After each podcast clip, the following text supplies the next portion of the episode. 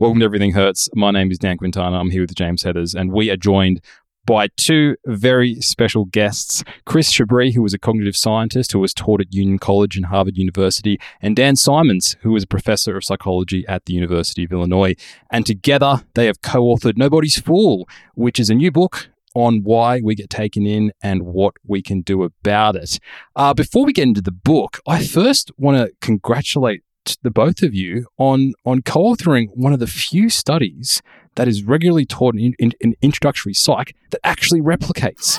I'm talking about the it's just it's just you and the Stroop test. I'm, I'm talking about the. there's not much. The, the cupboard is bare. It's just, people just rock up and they, they can only teach two things. I'm talking about the uh, the invisible gorilla study, which is actually the um the, the, the, title of, of, of your earlier book. But I want to talk about the invisible gorilla. Where where is the suit now? This this thing's this thing's famous. What's it doing right now? It's about six feet in that direction. Six six feet to my right uh, in a box in my closet. Uh, I well, as as you may know, it, we never owned the gorilla suit. It was borrowed from uh, borrowed, borrowed in, in quotes, quotes. yeah, borrowed in quotes from Jerry Kagan's developmental psychology lab um, where I believe he used it to sort of scare infants and see how they how they reacted. Uh, yeah, and, in the um, tradition of psychology, of course. Yes, yeah. yeah I, I, don't know whether that replicates or not, but uh, when we gave it back at the end of the experiment, I guess Dan gave it back, and then years later, actually. Uh, Kagan was retiring and the department was closing down and cleaning out his lab. And I saw this closet in the basement full of stuff, and there was a box that said Gorilla Suit. And if I hadn't been there oh, at the no. right time at the right place, it might have gone to the garbage bin or something like that. Oh. So I, I saved it. What a stroke of luck. We are waiting for the Smithsonian to call, uh, requesting, you know, re- requesting the original artifact of uh, replicable psychology studies. Yeah, the falling apart gorilla suit. Yeah, yeah. Those things unfortunately don't last. I'm on my third of them so far. Yeah, so Oh man, yeah, absolutely. I wanted to go. Uh, I wanted to go uh, to is the Halloween party that was sadly cancelled due to a hospital visit. Um, I was going to get a, a gorilla suit and like camouflage netting over the back and actually go as the visible gorilla so I could I could whip it over like a cape and be an invisible gorilla fully expecting no one to get the uh, no one to get the joke uh, never even picked it up from the store I'm waiting for stealth technology to kick in to make it to make it even better well the good news is you actually were there as an invisible gorilla it turns out just nobody saw yeah, it. It's just, so. Which worked very well. Exactly. Nobody nobody saw me. Used my famously unobtrusive presence was not actually uh, not actually detected. That's enough about the past, Daniel. Let's talk about the book. You, you, you, yeah, you guys are you guys are on a tour. You're out there hitting the airwaves, making friends, throwing rocks at strangers, etc., pressing the flesh, trying to trying to get this thing going. And and when you said we should we should definitely go and talk to Wingus and Dingus over here, that it seems like a reasonable idea. And then I read the book and I thought, oh yeah, okay, we should definitely do this. Because if it was shit, I'd tell you, you'd probably both know that by now. Um, Absolutely, man. It's it's it's really it's really not. The first thing I was imagining was like, how can you turn this into a workbook? It feels like the sort of upstream document to be be able to teach a, a sort of a mid undergraduate level version of um, a, a, kind of a broader understanding of a cognitive bias that doesn't suck as it goes across various different domains.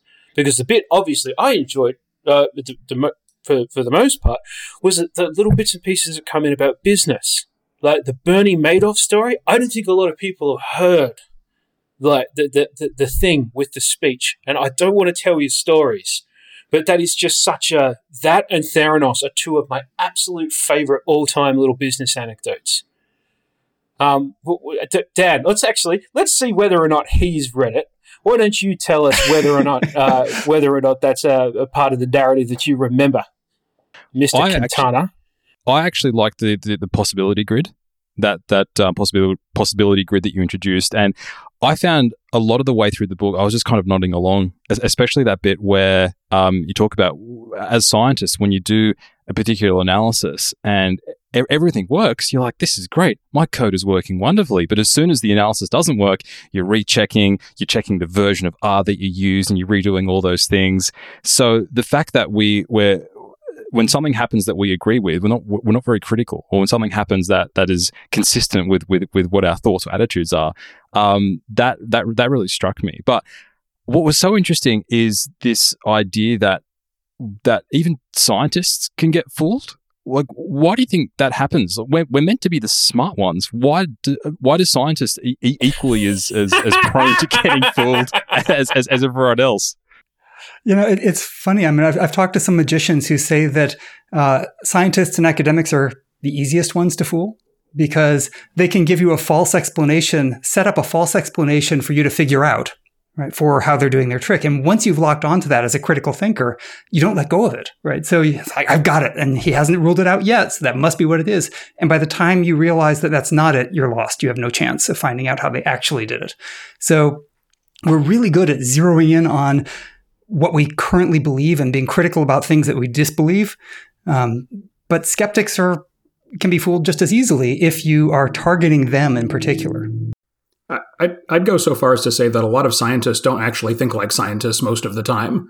Like they have the identity of scientist and the label of a scientist, but they don't necessarily adopt a truly scientific approach a lot of the time. And and the the first way we introduce that is uh, as as mentioned is when we talk about the concept of expectations and predictions, and we sort of naturally sort of tend to drop our skepticism when our predictions are confirmed and the data come in the way we expect, especially if um, you know, especially if the results are somehow novel or pleasing or slightly counterintuitive or whatever, then it's almost like sort of one ceases to be a scientist at that point, you know, and one sort of turns into something else. I don't know exactly what it depends on the situation, right? But there are a depressingly large number of scientists who don't really seem to think like scientists when they're doing their work. And I'm not going to name any names, but I think everyone can think of cases that appear to be like that based on what we've learned. That's perfectly all right. We've got another 160 episodes where we name names like things like that. perfectly civilized. Interesting. I wrote down exactly the same point as as Dan on the sort of the, the, the notes of things that uh, uh, elements that I appreciated. I suppose is like the inability of people to ask the question, "Am I right for the wrong reasons?" And it is such a simple idea and people run roughshod over it as a concept. I think honestly, this it, also part of it is. I mean, this is a, a point that you made as well. It was something of a drive-by, but it's another very good one. It's exhausting.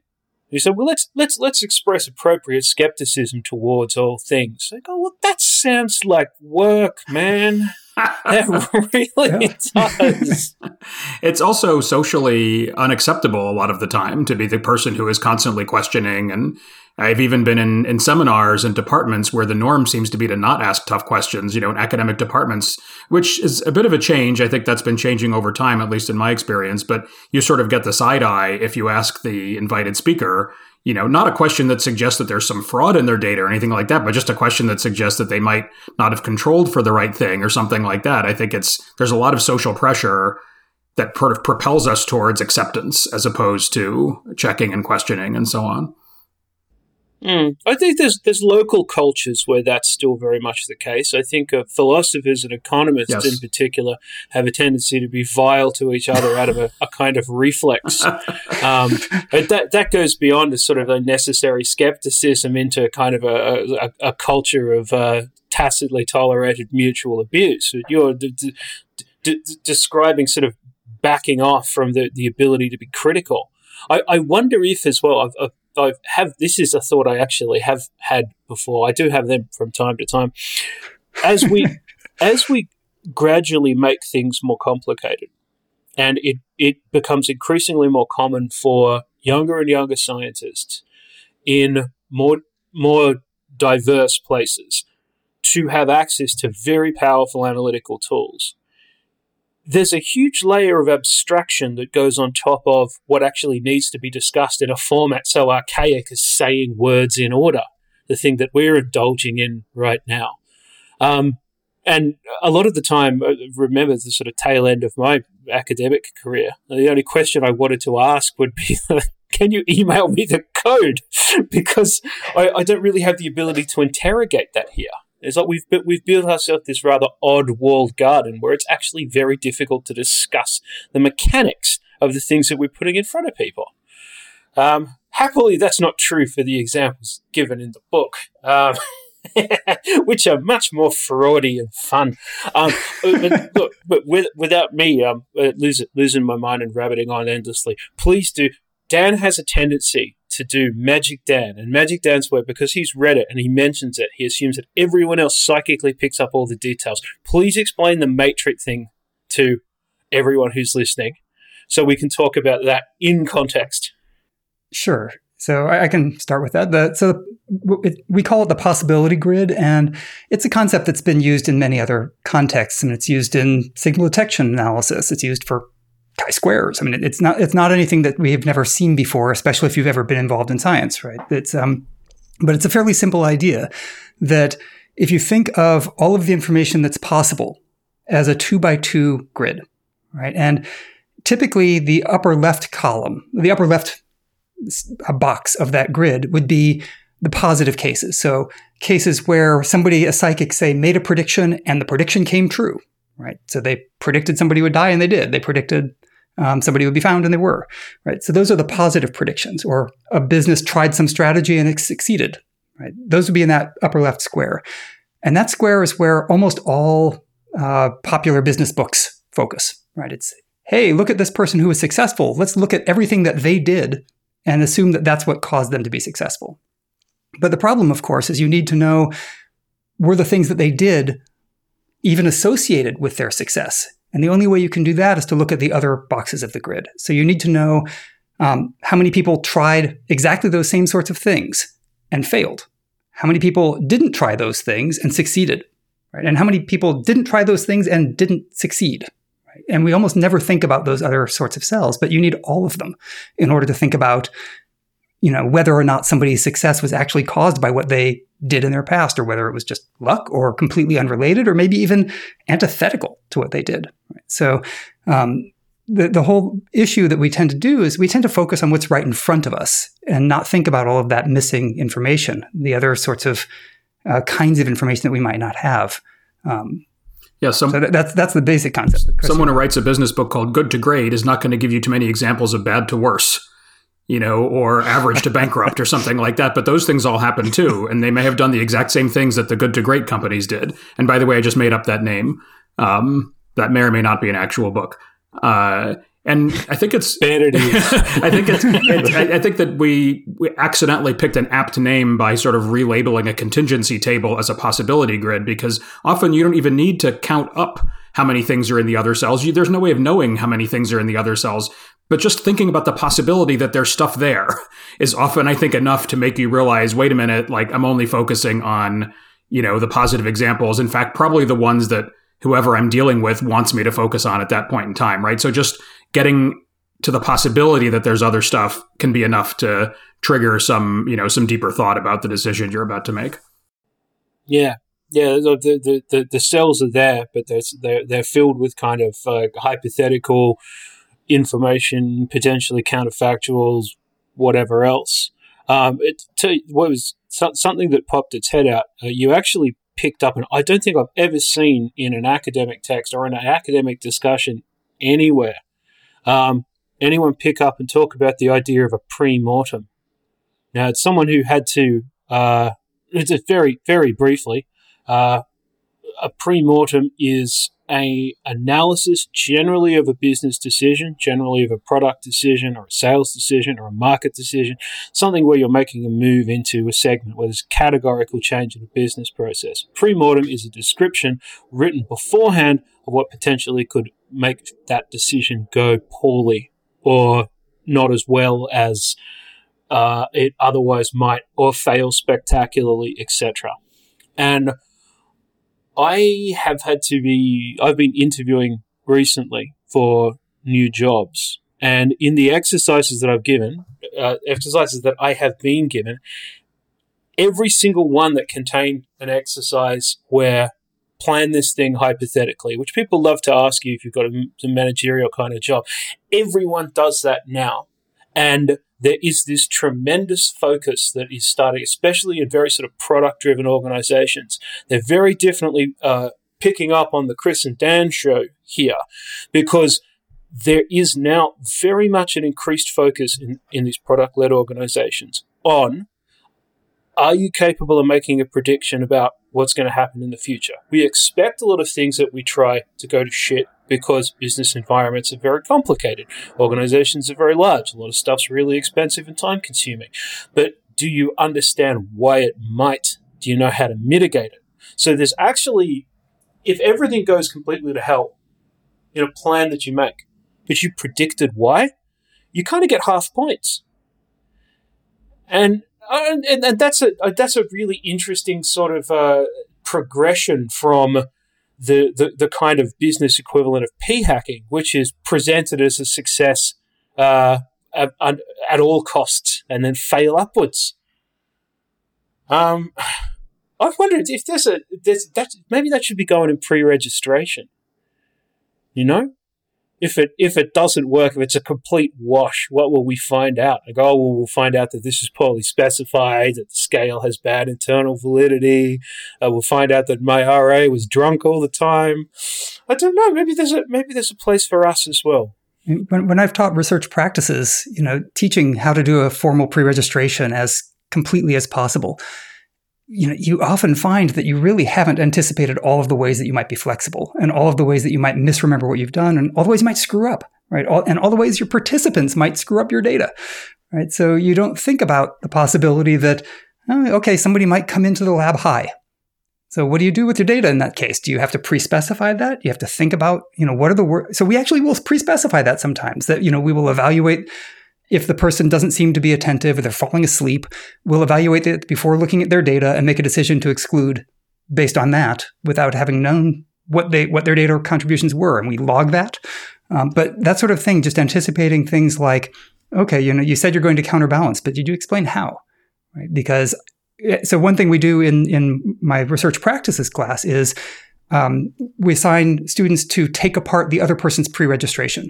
So assume that they were a malicious replicator. They were going to redo your study using what you said were your methods, but do it as poorly as you possibly could. Right. And you reveal all of those limitations really quickly. This is that's red teaming, by the way. That's not yeah. pre-motivated. That's red. That's red teaming. That's red teaming. Malicious. But it's happening in advance as well, right? So yeah. it's, it's a way of sort of anticipating the yeah. problems that might happen in advance and trying to fix them first. Can you talk a bit more about the red teaming concept? Yeah, red teaming is your, your red teaming is you're supposed to get someone else, ideally someone who wasn't involved at all in the decision you're making. They have no sunk costs about it. They have no predictions of their own, and so on, to reevaluate the case and independently and see whether they agree with you. So the most famous example is the uh, Obama administration's decision to uh, undertake the raid that wound up killing Osama bin Laden. And they had been working on this for a long time, obviously, and uh, investing a lot of resources and, and, a lot of psychological resources in in the idea that they had a chance, you know, to to get him if they did this raid.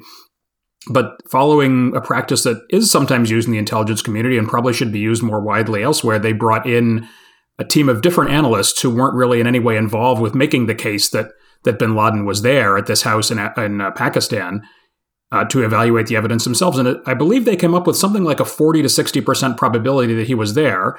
And, you know, for, for a red team who's sort of charged with, you know, questioning, you know, the, the official, the official plan, that's probably pretty good agreement. Um, at least it was good enough for the powers that be to decide to, to carry on, you know, to carry on with the, uh, with the mission. But the critical thing for for like avoiding deception, right, is to get someone who's who's disinterested and who it hasn't been not going down the same psychological pathway as you yourself to take a look at it. Um, and there were we we found some examples in you know that we that we've written about where people sort of accidentally got red teamed out of falling into scams because one of their friends walked in on their conversation with the scammer and said, you know, that guy is scamming you. And they had not thought of that beforehand and they were able to get out. And conversely, cases where people did get such independent advice, chose to ignore it and wound up, you know, um, and, and wound up. So it is possible, you know, to, I think, to improve the, uh, the outcomes with a little bit of red teaming. Dan, when you said that you wanted to pre-register whether someone came into the lab high, I actually thought you were referring to like the, the researchers, not the, mm-hmm. not the participants. No, no, well, that, that, that, that would be a different kind of issue. All be... data will be analyzed by a sober graduate student. Yeah. uh, I, I, honestly, that honestly, what I thought, because of course I don't have a lab that people walk into anymore. Like it's coming to the Qualtrics survey, you know, high or something like that, and often we don't really have a good way of checking, you know, checking on that. Yeah, what do you what do you do all day now, Chris?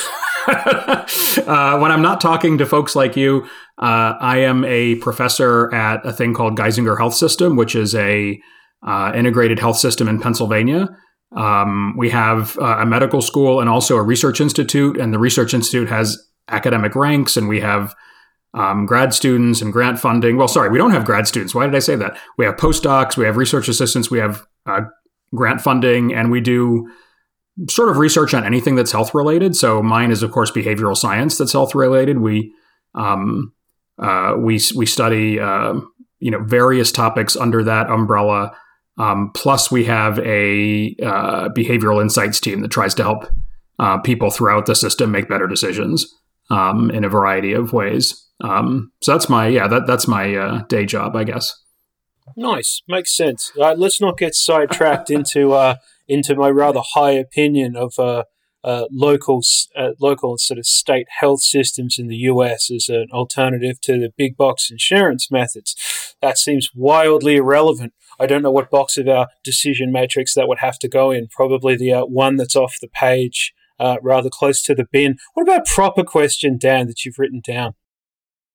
Uh, I want to talk about the exact fishy test. Many of oh, us yeah. are familiar with uh, with this is great. Many of us are familiar with uh, Fisher's exact test, um, but uh, I, th- I thought this uh, exact fishy test was really cool, and some of the implications of that. Can, can you walk us through this? Yeah, so this isn't this isn't ours. Um, I'm blanking on his first name. It's Macartan, I believe is Macartan his last name. Macartan Humphreys, name. I think, is the guy's name. Macartan right? Hum- yeah. yeah, Macartan Humphreys, right, right, at Columbia. Um, so this is just a, a simple app um, that asks you to enter ten numbers, right, ten random numbers, and it tells you how unlikely that set of ten numbers is. So uh, it does things like saying, well, you know, you entered 22 and 12 and 14 and 26, and it will say, okay, there were too many twos. There are more twos than you would expect by chance. And if you run the calculation on how likely you are to have that many twos in your numbers, um, that would be unlikely. So it's fishy, right? But of course, you can do this for ones, twos, threes, fives, two digit numbers, one digit numbers, odd numbers, prime numbers. Prime numbers, round numbers, right. uh, um, numbers numbers that are, that have a lot of factors. Um, yeah, numbers numbers that have sort of uh, uh, palindromes. Let's let's do it right now. Let's do it right now. I'm going to put. I'm, yeah. this I haven't, is, I haven't fully like, tested it because you'd have to kind of back, you know, reverse engineer it to figure out what all of the criteria it could use are. But the whole the whole point is that if you have a set of data and you're actively looking for something that seems fishy about it, you can find something that seems fishy about it, and it's it's a real danger when say we we have a case where we're we're highly suspicious of misconduct, right, in, in the data. And you can kind of go in and there are a huge number of possible ways you can look at those data to find one thing that's amiss, right? Or two things that are amiss. And if you have enough, a small enough set of data and enough parameters you can look at, you're going to find things that are statistically unlikely just because that will happen by chance, right? In lot of small numbers, right? If you only have like 10 numbers, there are going to be some odd, odd uh, consistencies there, right? Not because there was anything malicious. You get them with completely random numbers. So, James, are you trying it with random numbers? Or? Yeah, I just I just popped open uh, random.org and I just fed uh, 10 integers from uh, uh, uh it, it, numbers between 1 and 100 mm-hmm. 48, mm-hmm. 13, uh, 11, 59, 17, 366, 91, 20, 72. These are clearly not random numbers. Take a look at the sequence. You'll see the number of times that 1 appears in the sequence is 5. The expected number from a random process is 2.1. How odd is this? Uh, and guess what I've got? P equals 0.0504. Oh. and we and we round that up to statistically significant. Oh, yes. Too many It- it's, ones. it's spooning with 0.05. Yeah. Too ma- yeah. it's it's as as we uh, we coined the euphemism a while ago, st- uh, significantly adjacent. Was it adj- adjacently significant? It doesn't. Oh man, it's that's that's that's good fun. You can if you have enough rules for something like that. Obviously, that's a really good way to teach um uh, the, the sort of intuitions behind p hacking. Yeah. Well, and it's Um, also, you know, it, it teaches kind of the how much care you have to take if you're if you're trying to document statistically that something was unlikely due to misconduct or something else. I mean, as, as you guys know full well, right? This this is something you have to be really careful about because you don't want to falsely accuse somebody of doing something fishy if it's one of many, many, many ways you could have analyzed the data. Now, of course, if there's enough data and it's weird enough, it's really unlikely to happen. And This this kind of really, really, really unlikely is yeah. This kind of stuff doesn't just happen in, in, in scientific research either. I'll give you an example from cheating from a completely different area, which is chess. So you, if, if the words anal beads mean anything to you, they might, they might, well, Well, they mean a lot to Dan. well, well, they, they might, they might be a I'm- I'm reference a to. Mag- As a Magnus Carlsen fan, now that I'm in Norway, yeah, I've you're in Norway. uh, yes, I- exactly. Yeah, I, d- I didn't I didn't used to think much about chess, but but chess is on prime time here. When, Yeah. when uh, when there's when Magnus is playing, it's it's on it's on prime time television. Yeah, of and course. of course the, the the subject of anal beads had, had come up. Yeah, I'm sure that was Quite on a lot. prime time. I'm sure that was on prime time television too. Well, the the connection is that they say everything here. Yeah, the, the, the connection is that in last September, he played a game against a guy named Hans Niemann, who's an American junior player, about 19 years old, and he lost this tournament game against Hans Niemann and quit the tournament the day after and basically accused Hans Niemann of cheating against him.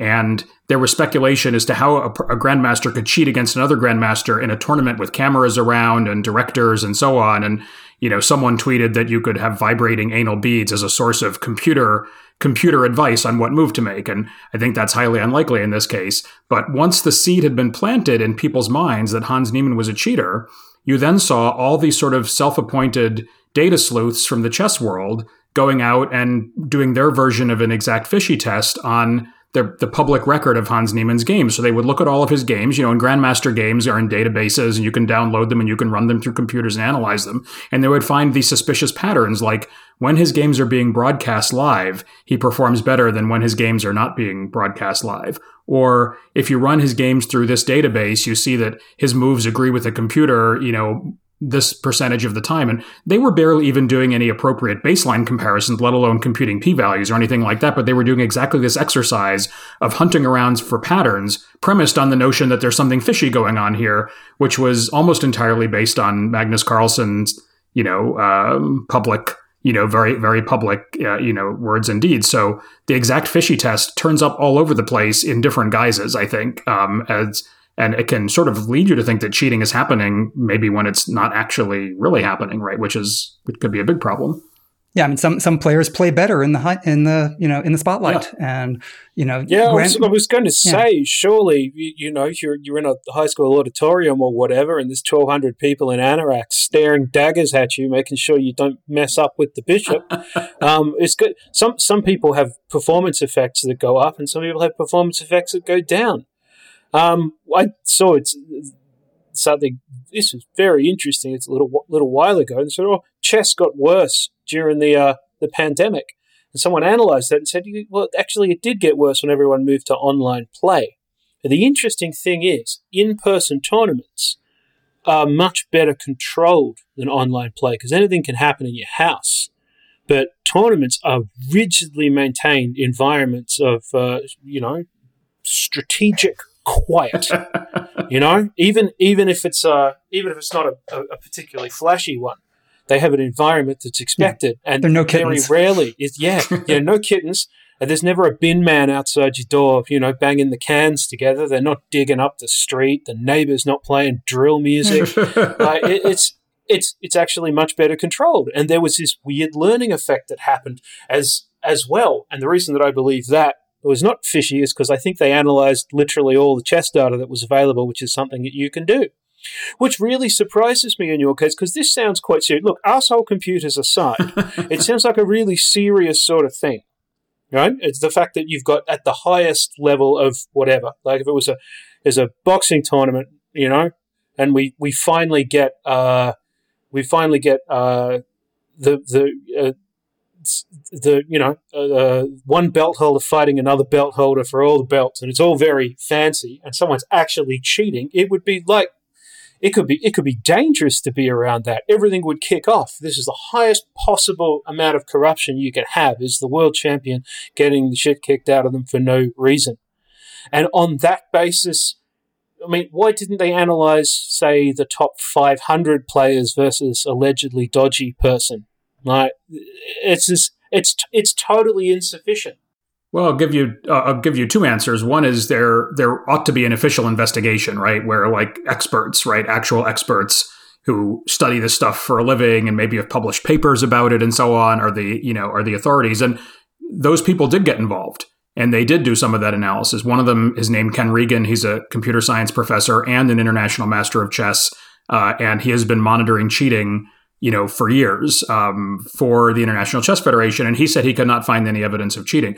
But it almost uh, and official investigations have not finished yet, perhaps because Hans Niemann is suing Magnus Carlsen, and there's a lot of sort of extracurricular activity going on. But that doesn't stop a lot of people from deciding they were going to do it their own way, right? And in the vacuum of like official information and you know, a lot a lot of times we choose who to believe, right? Like the experts can come out and say one thing, but but people who don't like Hans Niemann or fans of Magnus Carlsen or just have whatever they can follow whatever supposed experts they want, right? So um, yeah, I mean, I think it was done in that way, like you outline, right? Like comparing to appropriate baselines and all of that, and actually looking at uh, and Ken has high thresholds for sort of accusing someone of cheating, right? He doesn't go P, P 0.05, right? Like he's wise to that. He's like, you know, P of 10 to the minus six or something like that before he says, like, we really believe that, like you know, that this is, you know, yeah, right, exactly. Kind of like, kind of like, you know, particle physics standards or something like that, you know, which, which you could argue is that the right threshold and so on. But it like, um, there are people who have good procedures for this and a lot of people just don't pay attention to them as someone who's had to make that decision, I think it's better off not. You're better off not using a threshold. I think you're better off calibrating the way that you pursue it to the strength of the evidence that you've got. So we were looking at the this binomial probability of something happening once um, some years ago, and I think it ended up being the p-value was about Avogadro's number. it was like uh, ten to the minus thirty-two or something. um, and at that at that point in time, you get to get out of bed. But um, no, this is I mean, and it's interesting because you covered quite a lot of um, of, of vintage academic dodgy stories throughout the entire manuscript. Um, Diederik Stapel got a look in, uh, Sato, um, and uh, all the work that uh, Alison Avenell and uh, the the rest of the cats. Yeah, the Carlisle test. And, yeah. Yeah, yeah, yeah, yeah, mm-hmm. yeah. And John and John Carlisle. And mm-hmm. it's it's a very interesting world, this. And I think there's one there's one bit about it that people don't appreciate, and it's the fact that if you get to play this because because there's a social currency involved for you as well as the person who's making the claim, there is a tremendous downward pressure on you saying anything that's completely untoward. So if I did something like that, I'd probably be able to do that once. And then after that, I don't think anyone would listen to me ever again. And they probably shouldn't. Really? When it when it comes right down to it. It's it's interesting because it's just, and this is obviously why it, like there's a, a tendency here to to to throw incoherent anonymous allegations overboard immediately. Um, you can have to be you can have very coherent anonymous allegations; those make sense, or uh, th- those that come from someone who has a, a, reputation or the skill for being able to do the work. But it can't be both. Um, you get to just discount those straight away was they lack a, they lack social proof and they lack the internal coherence. Uh, it's it's did you I I can't remember because it's 250 pages of, of all the naughty things that people did over a very long period of time. did you put in the story about the fella who detected Bernie Madoff years and years and years before he actually got into trouble with the SEC? We, we didn't really go over that in detail because it's kind of in a lot of other sources, but uh, we, we we did definitely discuss the fact that one problem with his uh, with his performance, which probably should have been evident to more people looking at it. They didn't need to necessarily be Harry Markopolos, who's the guy was referring to, who did a lot of mathematical analysis. It didn't need to be him to see that a strategy that was going on for 10, 12, 13 years that was almost never having a down month, let alone a down year over that time, couldn't be realistic. Um, you can do a lot of math and simulation and so on to prove it and to attach exact probabilities, but to have enough doubts that maybe you shouldn't have your money with that guy wouldn't take you know wouldn't take all that. So he he definitely did the work, figured that out, um, and figured it out repeatedly and tried to warn people. And uh, even his business partners, we did mention that one of his business partners, who was also in on this investigation with him, tried to warn some of some people he knew about it. And some of them just sort of shot him down and said i you know i know i know your heart's in the right place but you don't understand. Bernie would never screw us. So like you know some of these investors just had such a strong commitment to you know to madoff and his integrity which they had no evidence for except for he was friends with their friends he was relatives of their relatives he was a well-known name and so on. Um, that uh, they ignored you know fairly, you know, fairly strong advice, uh, you know, to the to the contrary. Well, people people often ignore this sort of thing too, right? So that that excessive consistency is not something you tend to look at all that much, and it's the source of you know the Carlisle test and Avenell's work on on Sato and all the others, right? Is that here you have a whole bunch of baseline measures, and you've got supposedly random assignment to two different groups, and you don't expect those to always be even on every single measure, right? You expect just by variation that sometimes one group will have bigger scores in something and sometimes the other group at the baseline. But people who want their data to be really clean like the idea that, oh, the two groups were identical to start with. They were consistent. They were always the same so that you can say any improvements are just due to what we, in, our intervention and that's just mm. not what random data look like, right? So that that's how that no, test no, works. Not, not at all. And it's yeah. one, one, of the things. It wasn't it wasn't the fact that it, the, of that that originally pushed Stapel down the stairs. That was people.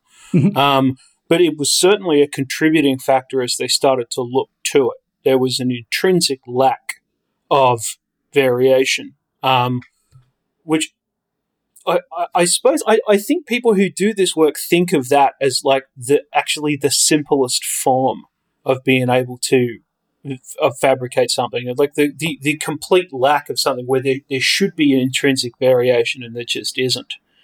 Um, which is uh, the, the next level of complication is probably uh, intrinsic noise with patterns within the noise. And then the third level is, is probably something that's rule governed but difficult to discover um, which you also see on that base. And at that point in time, frankly, it's it's easier to find out that someone's left a formula in the Excel sheet where they should have been typing the tire in than try and detect something like that. And you know, a lot of the frauds that have been caught and kind of proven at this point were ones where they just people just didn't understand, you know, sampling error and how noise should work right? And it's just not intuitive if you haven't thought through the process. And I think that's a problem in, in the field in general, right? That a lot of people don't understand that there's random variability. You sometimes get significant results by chance. And, you know, just because it was 0.05 once doesn't mean that was true at that moment and that time and for that study, right? And people have this misconception that,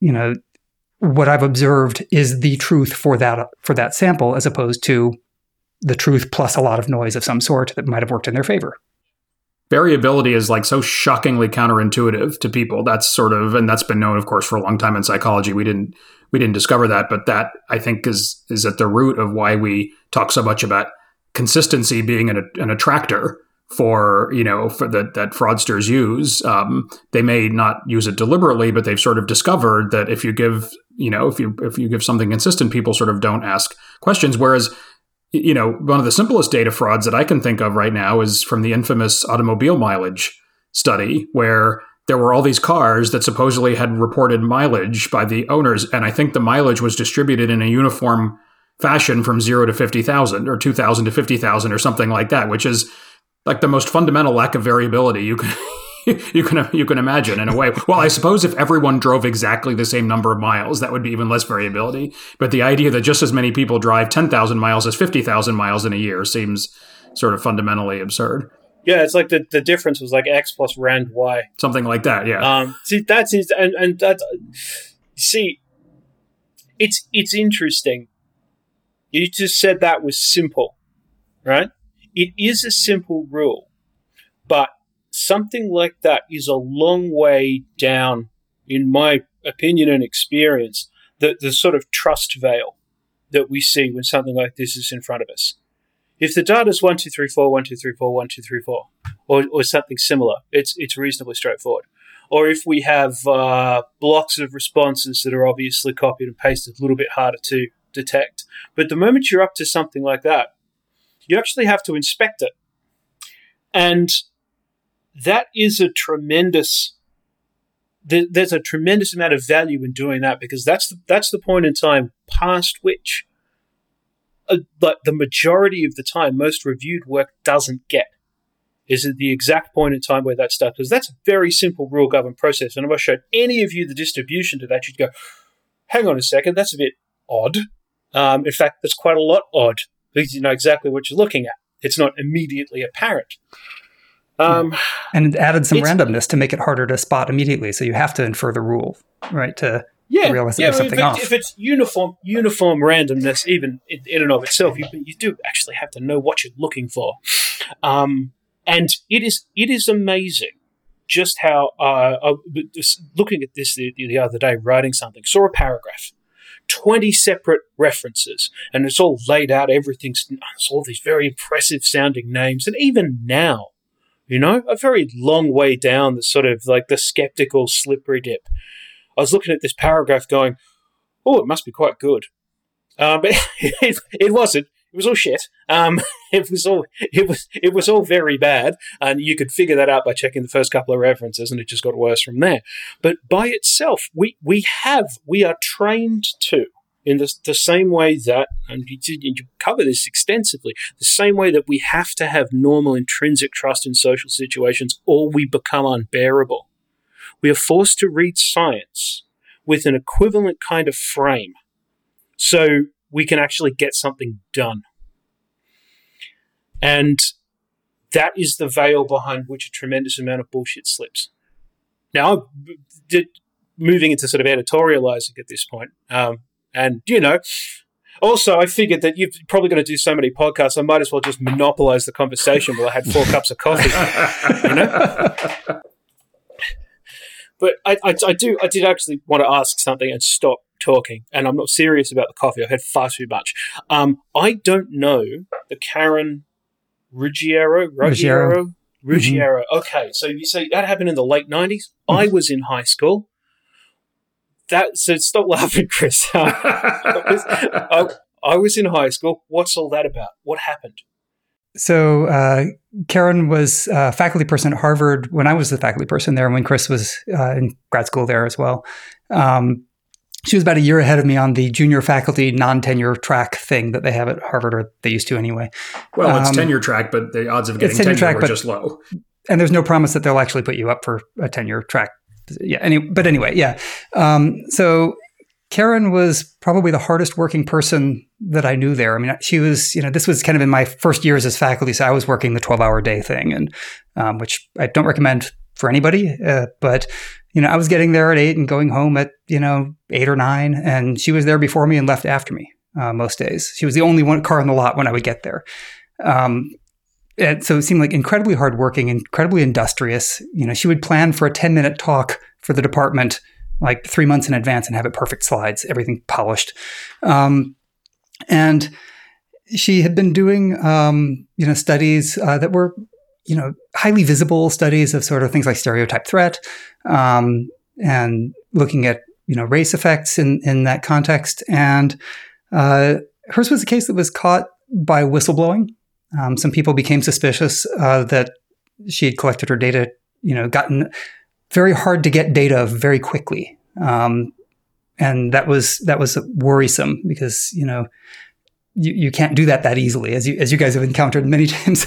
You know, if, if something takes a lot of hours and time to do, you can't do it in two weeks. Um, so people started becoming suspicious, and then there was some uh, more whistleblowing that happened kind of behind the scenes. Um, eventually, she copped to everything. So um, she uh, had apparently been what, what, she would do is her, her students would go and collect some data, or they would send her their data. Um, and this was not just for the studies that were impossibly quick, but for a lot, all of the studies. Um, they'd collect the data, they'd send it to her, and she would produce a beautiful spreadsheet, everything perfectly laid out, but she just made up the numbers right? and would send it back to them um, to analyze. And that was kind of consistent with her personality. She was very obsessive, right? To the point of, you know, making sure all of the computer desktops in her students' offices were organized right. Um, so everything was in its place, very precise. So I think her students just took this as this is just you know Karen being Karen. She wants everything perfect and is very careful. And they they were students in her lab. They didn't necessarily know what was going on or know any better. It's hard to know. Um, but in any case, uh, it seems that most of her work dating back to her dissertation was probably fabricated um, in that way. And what's what was interesting to me was that it was almost completely covered up. Right. I mean, th- there was an investigation. She admitted to everything, but I don't think there was even a story in the Boston Globe about it. Um, at the time, she had already moved to Texas um, and was like a year away from tenure uh, when this broke. Right. So there was an investigation at Harvard, but she was no longer there. Um, and yeah, I mean, it, it's it's actually a case that I use in my classes because we've got papers that have been retracted. We know that they were fraudulent, but there hasn't really been, you know, as far as I know, an analysis of the individual data that went into it because she admitted to it. Um, and there, you know, the, the papers themselves weren't analyzed. So it's actually an exercise I use in my class that's kind of like that fishy test that we talked about. Have my students take a look at the, the paper and see, can you see anything in the paper itself that raises red flags? And there are some things, right? There, there are a couple of columns and tables that have all the same numbers, just with 0.05 added to the ends of them, just kind of obviously wrong. Um, there's variability that's very low, right? But the strength of those findings made it very hard for other people to publish in that literature, right? That if you didn't get those strong results, well, you have to account for you know these results that are so much stronger. One thing that I found very interesting about the book is this idea of asking more questions. That if you're not sure about something, ask more questions, and it made me think about that the peer review process that we have isn't very well suited to that. We want to get things through you know, two rounds, maybe three rounds of peer review, but that's not very conducive to asking questions or if something comes up, asking another question. Um, we tend to, um, you know, make a bit of fun of, of, of the Frontiers publisher. Um, but their peer review system is actually pretty good in that it actually does allow you to ask questions and have more of a conversation with the authors if you're the, if you're the peer reviewer. So that sort of thing actually makes you it gives you opportunity to actually ask more questions. Whereas the the the the, the prevailing system for, for most publishers is ask all your questions in one go, and if they do something back, like it's just this idea of having you know three, four, five rounds, at least, at least within my subfield, is just is is just not there. So I like this idea, but beyond asking for the data, what sort of other questions should we be asking if we're not sure or if we want to get to the bottom or, or, or to verify what's been done within a particular study?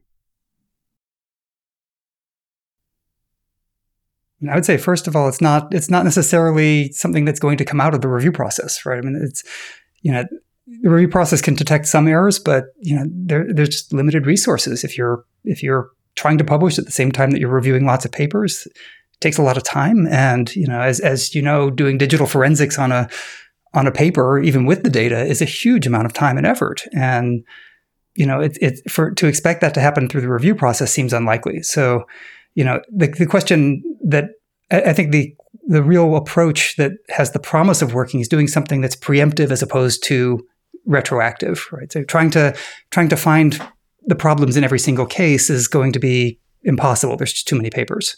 But requiring some sort of rigor up front so that at least the sort of obvious kinds of errors get caught before before they even get to the reviewers you know has more promise of, sta- of staving something off. So i'm not i'm not sure that asking questions the, in that that later stage is really the solution in that case. It's asking how can we set up the system so that it makes these sorts of problems harder and harder to actually have them appear in the first place Um, I don't know, Chris, did you want to? Yeah, we. I mean, in in advising people to ask more questions, we're of course advising them to ask questions where they might have some possibility of understanding the answer or you know whether whether it matters. Sometimes though, you just don't have the expertise to ask the right questions.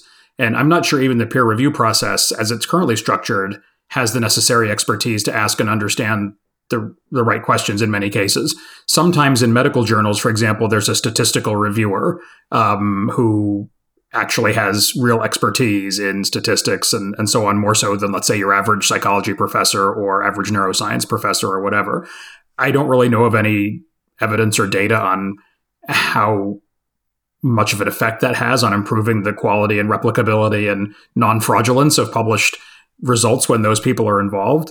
But uh, I think the ultimate solution might be some kind of independent organization that reviews uh, papers, you know, not necessarily before they're published, but at least, you know, as they become high profile or something like that to sort of see, see if you can, you know, see, see if we can pick the, the, the big, you know, the big pollutants out of the river before they, you know, be, before they spread too far and, uh, and so on. I really think it needs to be independently funded. It needs to have people who are experts in that kind of work not people whose that's like their you know evening hobby as opposed to their you know their their day job because most of our day jobs is like generating results that fit our predictions and forgetting to be a scientist and so on. So then expecting us to turn around and and be doing that at the same time with other people's papers is a little bit of a lot to ask for for a lot of for a lot of people, but it could be a yeah, it could be a separate a, function in a, the system. It's a lot of a lot to ask. well, I'm, I'm preaching to the converted in some ways here, but I think yeah. it needs to be. It, so some billionaire needs to come and say, you know, this is a real problem in scientific publishing and and, and fund it for like a hundred million dollars at least or something like that. One element of that solution that I think is particularly important. It's the fact that I mean, this is it's not very nice to say this, but some results matter and I'm not going to say there's lots of results that don't matter. I'm just going to say they matter less. Um, there's medical papers that can kill people. Like two weeks later, clinical practice changes, dead people down the corridor. Right? There's there's papers that can uh, immediately overturn policy or change people's mind, push uh, push very important discussions one way or the other. And if you're going to actually audit things, you're sort of like the hierarchical suggestion that you've just made, unfortunately, it has to be part of it. You can't audit everyone, or the IRS would be the size of the tax base. You know, it's just uh, you, you you can't you can't do that. But you do have to, yeah, independent, professional, properly funded, and focused on the prevention of harm or what you call the big pollutants. I've got some hi- n- not necessarily hypothetical names in mind for those uh, pollutants of size. Yeah, but ideally, ideally with some element of randomness too, right? Because oh, as soon as you set yeah, it up yeah. as these are the important things, then you know what people will do, right? They'll they'll make their paper sound not important until it's published, and then release yep. the press release that changes policy. Right? 100%, so, hundred percent. Yeah, yeah, yeah, yeah, definitely. But I mean, to, to be able to be able to do that, to be able to apply that, you're talking about trying to detect something. If it, like there's a useful between subjects macro level data for something like that, you have to review quite a lot of them to be able to ensure that you have any ability to calculate what a base rate is. Because otherwise, there's no point. Like, oh, we did 60 and we found one. Well, what the hell does that tell you? It's 1 in 60. No, it's not. It's like somewhere between 1 in 300 and 1 in 10, which is useless we're going to wrap up the episode. Uh, Dan and Chris, thanks much for joining us. I, I uh, everyone, uh, go buy go buy Nobody's Fool. I, I truly enjoyed it. I think when when it comes to the Venn diagram of of science books, where it's like clearly written and enjoyable to read and factually correct and and and based on solid evidence and not overstretching the truth for the sake of a good story, this is one of those few books which actually is square in the middle. Um, I'll, go, we'll, I'll go a little further than that. Where you're being nice, Dan. I think of a lot of stuff that scientists actually experience and talk about, the stuff that we know, the stuff that we talk about, the stories that are important to us. I think of a lot of a lot of that, even in the age of popular science, still comes across as sort of secret knowledge. And this is one of the few, there's not a lot of books like that at all, where you actually get to know the, re- it's not, it's not a narrative built around a scientific ideas. It is the actual stuff that we do. It is from our world, and yet it's actually legible. um, which is pretty rare. And you cover, and obviously, like I've bet, I've, you know, there's there's so many individual mentions of stuff that's come up on this podcast in particular, and you know, I had some very very small quibbles, and I'm pretty much all quibble. so you've I think honestly, I think you've done amazing. Um, I'm very glad that you twisted uh, our arms to read it. Honestly, and I and and I know I'm good because I'm in it. can can we can we write can we take that quote actually legible and put it on our Amazon page or something like that? Yeah. Oh God, yeah, actually legible, do. James Heathers. Yeah. yeah, yeah, yeah, yeah, yeah. Feel feel free. I'll get you. I'll get you. I'll get you a better one. I usually have um, a lot more quibbles, James. James. Gold, absolute gold. We're going to put all the links to, uh, to, to, to where the book can be bought online and to um, for more information if you want to find out more about Dan and Chris and the work that they do. But thanks for joining us, and we'll be back again very soon with a new episode of Everything Hertz. See you, everyone. Bye. Thanks. It's been great. Bye.